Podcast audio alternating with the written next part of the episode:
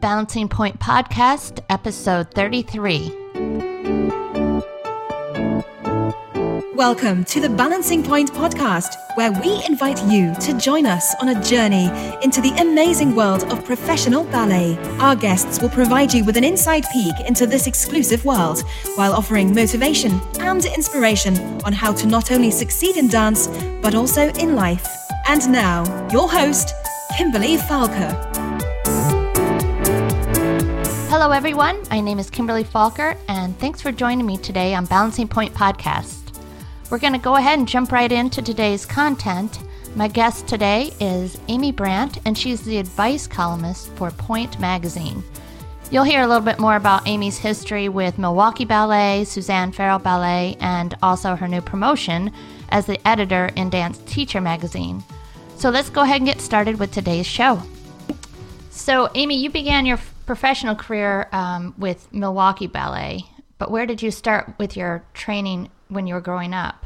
I trained at a studio in Libertyville, Illinois, which is a northern Chicago suburb, called Dance Center North.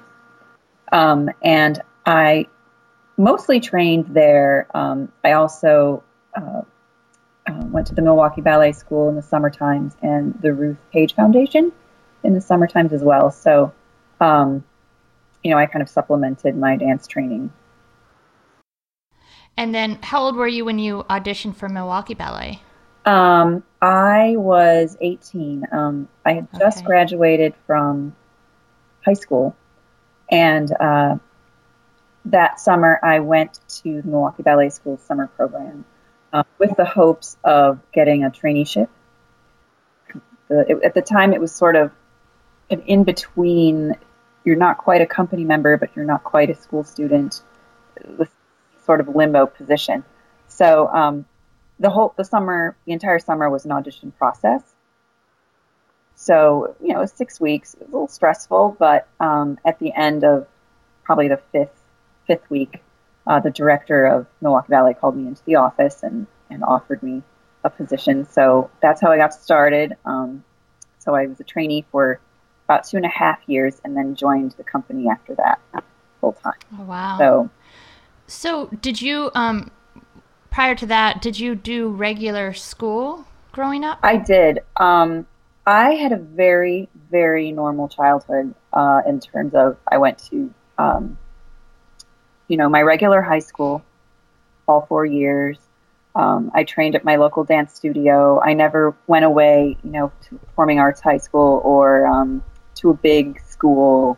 And I never left my family. So. And I was actually very involved in my high school as well. I did a lot of musical theater and, I was on the pom-pom squad and involved academically too. So, but then I would, of course, after school, spend all evening, at my dance. Right. Stuff, so. So then, I've heard great things about Milwaukee Ballet, but what kind of drove you or kind of steered you to that direction as far as companies go? Yeah, well, it's interesting. They were about an hour away from where I grew up. And when I was about 15, I went to their summer program. It was my first summer program away from home.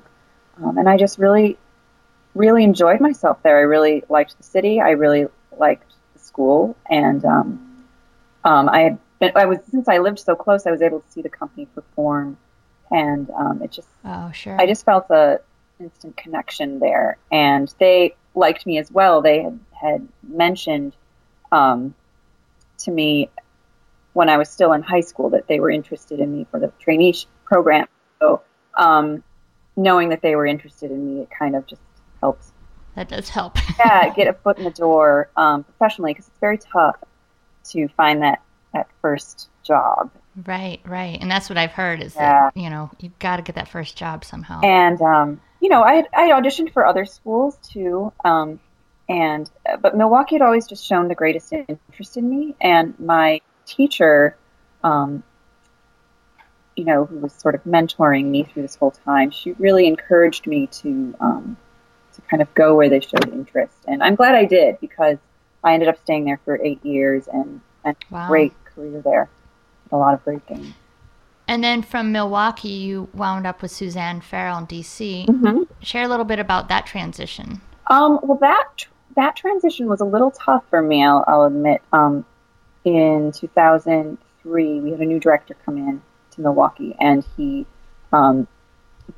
decided not to renew my contract. So I was actually out of a job. And which is a tough situation to be in. And did he do a lot of clearinghouse with the company? He did, yeah. It was a big change, and it's very common when. Yeah, that's what I would think. Yeah, it happens in businesses too. Yeah, it happens everywhere. I mean, people kind of want their own mark on it. I guess you'd say. Yeah, so it was tough, but. Where did the original or the previous director go? The previous director was Simon Dow, and he ended up moving back to Australia, which he was from. And he took a post as director of the West Australian Ballet in Perth. So that wouldn't be a logical following. No. Yeah, I wasn't interested in being that far away. So yeah, when he left, it, shook things up. But it was tough, but eventually I found my career took a really different direction, a new direction, and it ended up being, a good thing. So I auditioned for a lot of companies, and it's very difficult to find a job, but I also wasn't feeling. To me, it was important to really feel like a kind of family, like just a connection to where I was going to work, where I was going to move. Where is my next home supposed to be, and that kind of, if I didn't make auditions, it wouldn't bother me as much because I would think to myself, I don't really feel like this is where I fit in or where I belong. And when I auditioned for Suzanne in Washington, went to Washington, I just had a feeling. With her, there was a connection between us. I enjoyed the staff. They do a lot of touring, which really appealed to me. When I danced in Milwaukee, we only danced in Milwaukee. We really didn't branch out beyond Wisconsin. And Suzanne's schedule is difficult. It's not as full-time as most other companies. Very on and off. So we work for like a 6-week period, and then we're off for a few months, and then we meet up again. And so it's a different type of lifestyle. So do all of her dancers have like side gigs, or how do they pretty much keep up? Yeah. Some of them dance with full-time companies. Like one of our principal dancers dances with Ballet Arizona, and another principal dances with National Ballet of Canada, and they kind of secure time off and come work with us. But, the most of us, we freelance with other companies in the interim. I also took that as an opportunity to start writing, and that's so I kind of juggled that, dancing and writing, for a few years. So, but the touring aspect of the company really appealed to me, as well as the Balanchine repertoire. We did a little bit of Balanchine in Milwaukee, but I really was interested in getting kind of immersed in the Balanchine. Right, and it's a smaller company, right? It depends on the year. It fluctuates, but it's not that much smaller. At times we've been worked with, 35 dancers. Other times it's been 22. So it just kind of depends on the year. And then does she choreograph her own dances as well, or primarily just pull from a certain existing? No, most everything we do is Balanchine. We've done ballets by Maurice Bejart and Jerome Robbins. Yeah. But what she does do is she'll take like a rarely seen Balanchine ballet that's sort of lost, neat, and we'll reconstruct it, which has been really, really cool, really interesting. And she is a dance legend. What was it like dancing under or for her, for her company? Very, very inspiring, I have to say. She's very, how do I put it? She's very quiet and almost shy. But just sort of her being.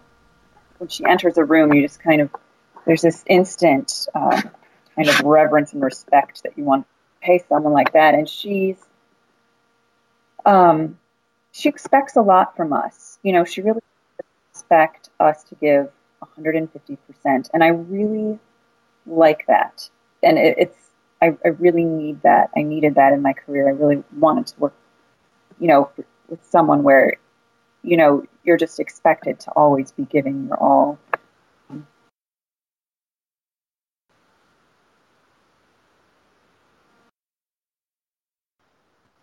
And she's interesting because she really lets you, she doesn't want you to dance exactly like she danced.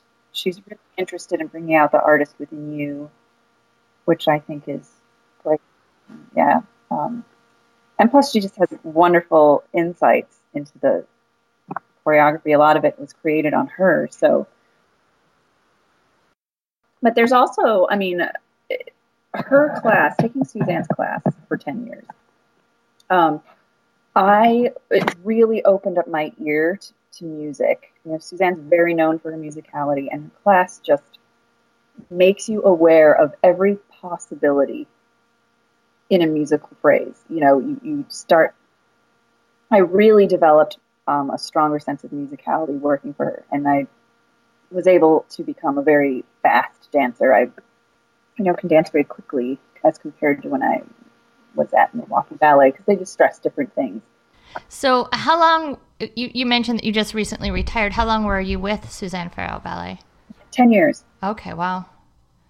So I bet that started to really feel like a family after a while. Very much. That was the most difficult part, was to say goodbye to everyone. It was really hard. It was very challenging. In fact, it was hard for me to even tell people that I was planning on retiring, because it just was so hard to say goodbye, you know. But right. Well, I think new chapters in life are really hard, no matter what you do. You know, it's and especially something that has been such a part of your life, that particular family that you were in. Yeah, a lot of us have danced together for many, many years. So, what will you do next? You know, you mentioned that you're now the editor of Dance Teacher Magazine. Is that what you said? Right. So that's sort of my primary focus right now.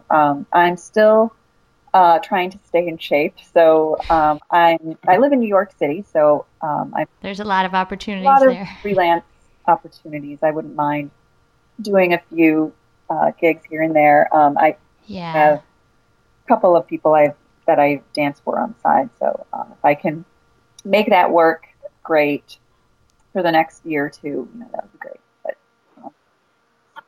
you're primarily known, from my perspective, as the advice columnist for Point Magazine, for the Ask Amy column. But how did you get that job? That's really a fun one, I bet. Yeah, it's really, it was very unexpected. It's nothing that I chased after at all, but it's been a lot of fun, and it's opened up a whole new world for me. But basically, I've been going to school on the side, part-time, for many years to complete my degree. And I'm an English major. And I was going to be in New York for the spring.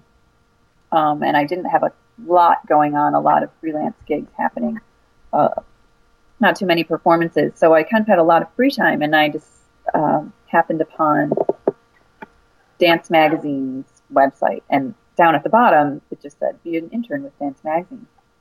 So I thought, oh, well, maybe I could do that, since, you know, I'm in school, I need the credits. So I applied, and they called me in and interviewed me and everything, and they said, okay, well, we'll let you be an intern. They were like, you're a little old to be an intern, because I think I was like 31. But I just said, you know, I have to start somewhere. I might as well. I enjoy writing. So I worked for them for a year as an intern. I would go in, you know, 2 days a week. And I really enjoyed it and developed some relationships with the people there. And Dance Magazine and Point Magazine and Dance Teacher and Dance Spirit, they're all owned by the same company. So okay. So, you know, a lot of the editors from one work for the other, or they move right. From. And so after I left, my supervisor, who would supervise me at Dance Magazine, a few months later was promoted as editor-in-chief of Point. And okay. So with that changeover, they decided to change a few things. And the editors decided they wanted a regular advice column with a regular advice columnist. And so right. She called me out of the blue and asked me if I wanted to do it. And I actually told her I needed to think about it. I wasn't sure if I wanted to be sort of like in the magazine every month and giving, kind of doubted whether I could do it, you know. And so I said, do you mind if I have the weekend to think about it? And she said, what's to think about? I don't know. It's a lot. So, but she said that she had liked working with me and thought I had, you know, I was very down to earth and that I'd had a broad career. She said, you know, in a kind of regional full-time company, you've done a lot of touring, you've done freelancing, you've done a lot of contemporary classical balancing. So she thought I would be a good person to give advice. So, so how long have you been there doing that advice column now? I think since 2009, I think. Yeah, so I started right away, and it's interesting. I kind of have kind of grown into it when I read like the first couple of issues. When I read them, but you know, and if there is a question that I feel is like out of my range, I get a lot of questions about injuries. Well, that's what I was wondering. One of my questions was going to be, what was your most common question? So, a lot of injury questions, and honestly, I'm not that prepared to answer those because I don't have. So, do you ask like a doctor or? Yeah. How do you get that answer? I usually contact like either a doctor or a physical therapist, and I always do find someone who specializes in dancers, so not just a random, you know, doctor, but someone who really understands how dancers think and understands dance and ballet and, you know, what their body and everything. So, so I usually will contact them and interview them and then kind of relay what they say. And do you have like any sort of team that you consult with on just every question, or do you work through the questions from your own personal experiences? A lot of it is, I mean, I have a team of editors who will let me know if they think something is sort of off track or sounds too harsh or, you know, but a lot of it just comes from my own experience. And sometimes I'll ask my friends, what do you think about this? This is what I was going to say. Does this sound like off the mark? And, or if there's something that's more dance related that I don't have really the knowledge to answer, I'll try to find a dancer in a company somewhere else. You know, kind of on any given or in any given month, how many questions do you receive? You know, I'm not sure. The magazine, they're sent to a separate email address, and the magazine kind of sifts through them, and then so there's like a whole separate kind of review team. So you get sent questions that they want you to answer. Right. And then I can say if I think something is inappropriate or if I think we've already done this or we see a very similar response to last month, you know. So. Because there's got to be just so many kind of thematic questions that you get, you know. Yeah. There's a lot of audition questions, injuries, a lot of questions. How do I get started? Right. You know, I'm 18 years old. How do I get out there? How do I join a company? How do I make the right decision about who to dance with? It's interesting to see the questions that come in. I bet. And I bet it's somewhat seasonal, like around audition time, you probably get a lot of audition questions. Yeah. And I think the editors keep that in mind. You know? So they try. Yeah. Because like right now I'm doing kind of a series just on auditions because it's on the top of most dancers' minds and their parents as well. Yeah, yeah. Because it's, you know, summer intensive and company audition season to some degree, yeah. It's a stressful time of year to be a dancer. Yeah, well, it's a costly time, too. Yeah, yeah, it's very expensive. I mean, well, and a lot of times to travel to places, yeah. A lot of times you pay, like, an audition fee. Like, once you get there, they want you to pay a fee to audition. I mean, yeah, it's like $35 an audition, and you know, and it's hard because when you have good companies, it is a nice master class, so you do kind of want to expose the dancer to those opportunities. But then all of a sudden, it doesn't feel like much if it's 25 to 35 at a time, and then all of a sudden you look back on your bank records, you're like, oh my goodness, that was $500. Yeah, it's very expensive. When you're a little more experienced, and you know, it's better, I think, to go and take company class. That makes sense. Yeah, yeah. Because that way you get to see. Right. But what age do you think that would be that you should do that? Well, I mean, I would say once you have a year or two under your belt. I mean, I don't know if companies would be very open to letting someone just out of high school come to a company class. Usually they try to, like, push them through their second company. But, you know, I would say once you have a year or two. You mean out of high school? Yeah. Okay, yeah. Or just, I mean, if they would let you take company class. That'd be neat. 17, you know, advantage of it. Because it does give you an opportunity to see who you'd be working with, feel for the city, because that's a big part of it too. Yeah, you want to live kind of where you're happy. Right. I mean, sometimes when you're young, you kind of just have to take what you can get. That's a good point. So, as an editor of the Dance Teacher Magazine, what are your role, or how will that look for you? Is that kind of bringing in the articles, or what? What's your job tasks with that? Well, there I have one section of the magazine that I write. It's called Technique. I like the name of the section. And then I have two other sections of the magazine where I hire writers, and then I edit their work. So it's sort of a difference. I'm used to being on the writer end, where I, you know, write it all and send it in, and then they edit my stuff. So now I'm editing other writers' work, and so it's it's kind of a little nerve-wracking. It would be, but how exciting too! Yeah, it's really different than dancing. It's obviously very sedentary, which I'm having a little trouble getting used to that. But it's very mentally challenging. I mean, it really works your brain. I'm thinking constantly, like, you know, it's always. Which is one of the things I like about writing. You know, what do I? So, do you get to work out of the house, or do you actually go to a physical building? No, I go. They have an office, and so you know, it's the real deal. Physical, yeah. You join the rest of the world.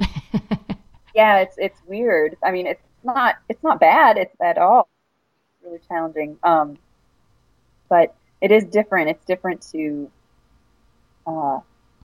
Kind of be able to take lunch whenever I need to take lunch instead of you can actually eat in this very strict schedule where you can't, you know, miss a day or a minute of rehearsal. Right. You know, it's just a little more relaxed that way, but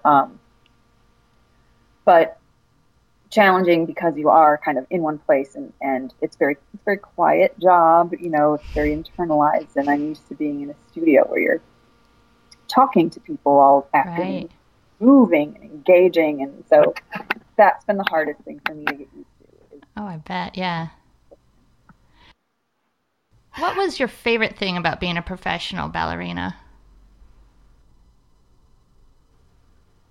I would say two things. Obviously, the first thing would just be the opportunity to perform and to really delve into a character and become something other than yourself on stage. To me, I mean, that is the whole reason why I wanted to become a dancer. I just I loved that, becoming something greater than yourself, you know, just, 'cause that's always how I felt on stage. I felt like no longer Amy Brandt, but I was, you know, this other kind of creature.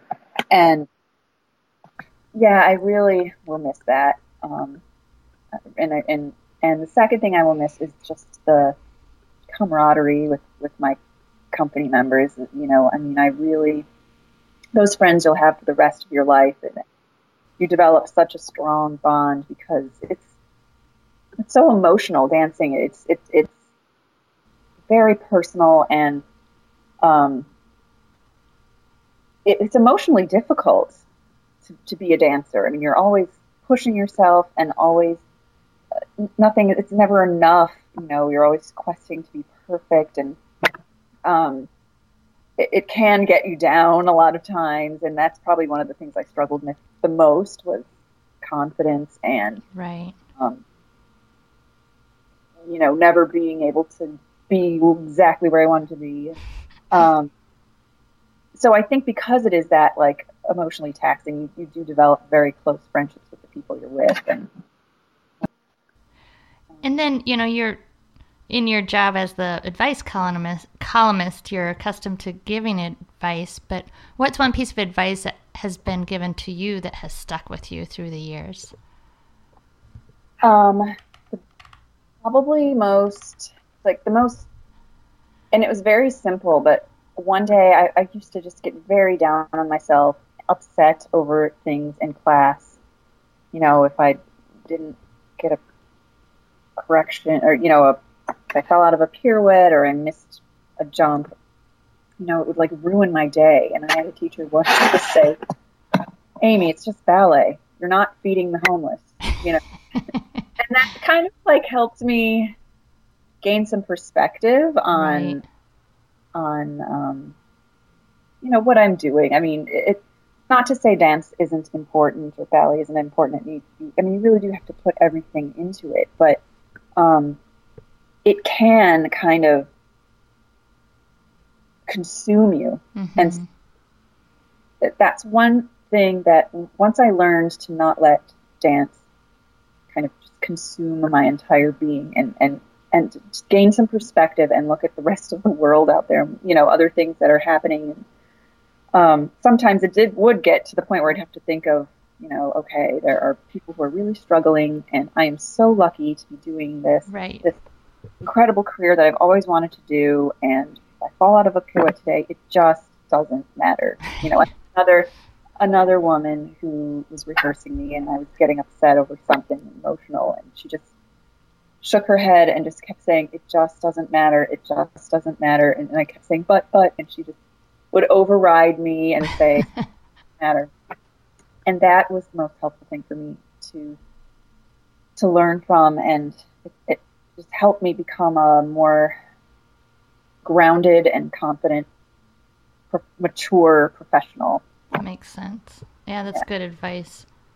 And then going back to your role as an advice giver, since I'm in the middle of the series on auditions, what is your best advice for aspiring dancers in the middle of their auditions? I would say, I just wrote something about this. One of them, you know, it's really easy to take a rejection very personally. And some of it is personal. I mean, a director may just flat out, like, not care for your dancing or think your body type is not right for his company, and that's hard to hear. But you have to really not take things so personally. You know, it doesn't mean to not take some, you know, some feedback and say, okay, you know, take it with you and, like, apply it to your life. But, you know, if you're at a cattle call audition and you don't make it to the final round, there's a lot of things that are just not in your control. You know, you can't control what the director wants. If he doesn't want a dancer like yourself, like, you can't really control that. So when you can kind of let some of that go, it makes the audition process a little easier, a little less personal. You still want to give everything and put your best self forward. And you know, but I think to me it always helped with nerves and just for my own, you know, mental health to like realize that there are so many dancers out there who want jobs and there's so few jobs. And, you know, if you don't make the final cut, like, okay, you just have to keep moving forward. You can't let it, you know, ruin your month. You just have to plow ahead. And that's always been the most helpful thing that that's always what helped me because I've auditioned a lot of places. No, that's good. That's great advice. And then in closing, I'd like to ask a few final questions for all of my guests. But the first one is, if you could go back in time to your 13-year-old self with the wisdom and confidence and lessons you've learned along the way, what advice would you give to yourself? Probably what I mentioned before about perspective, you know, just to, well, let me think. There's more I could say. One thing I could say is there's more than one way to be a dancer. There's not just one road that everyone has to take. And if you don't do it exactly this way, you'll never make it. Right. I have found to be utterly false. There are many, many options and many directions you can go and still become a dancer and still have a successful career. Right. And even looking at what you do now professionally, you know, even if you have a passion for dance and maybe dancing is not the option, you can still have a life filled with dance, like what you do as a writer. So that's one of the reasons that I started this podcast, is to realize how many paths are available. And what I'm finding, it's just amazing, you know. Yeah. The types that I've interviewed, and you're right, it's there's so many ways to approach it, and I'm trying to help dancers, aspiring dancers, and parents realize that, you know, your path might be completely outside of what you even can envision, and it might be bigger than you thought. Even, yeah, you know? Exactly. I mean, I think of the direction that my career took, and you know, on paper, it doesn't look ideal. It doesn't look ideal to freelance, but I'm really happy I did it. I got to work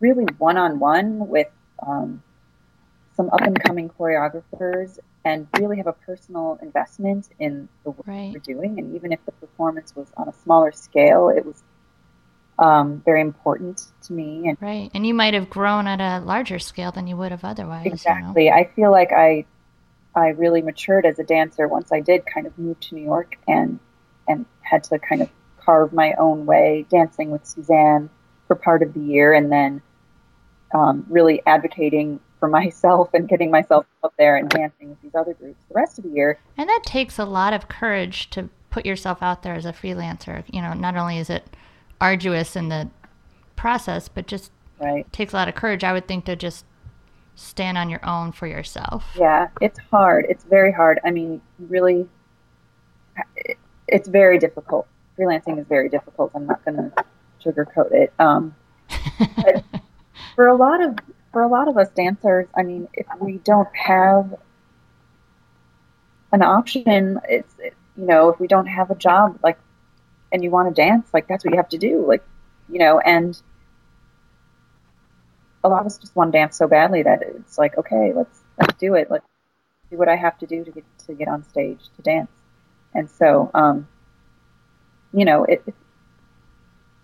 a different type of thick skin that I think that it, yeah, it would seem that as you go forward in life that things will not affect you in the same way, you know, because you're not fragile, you know?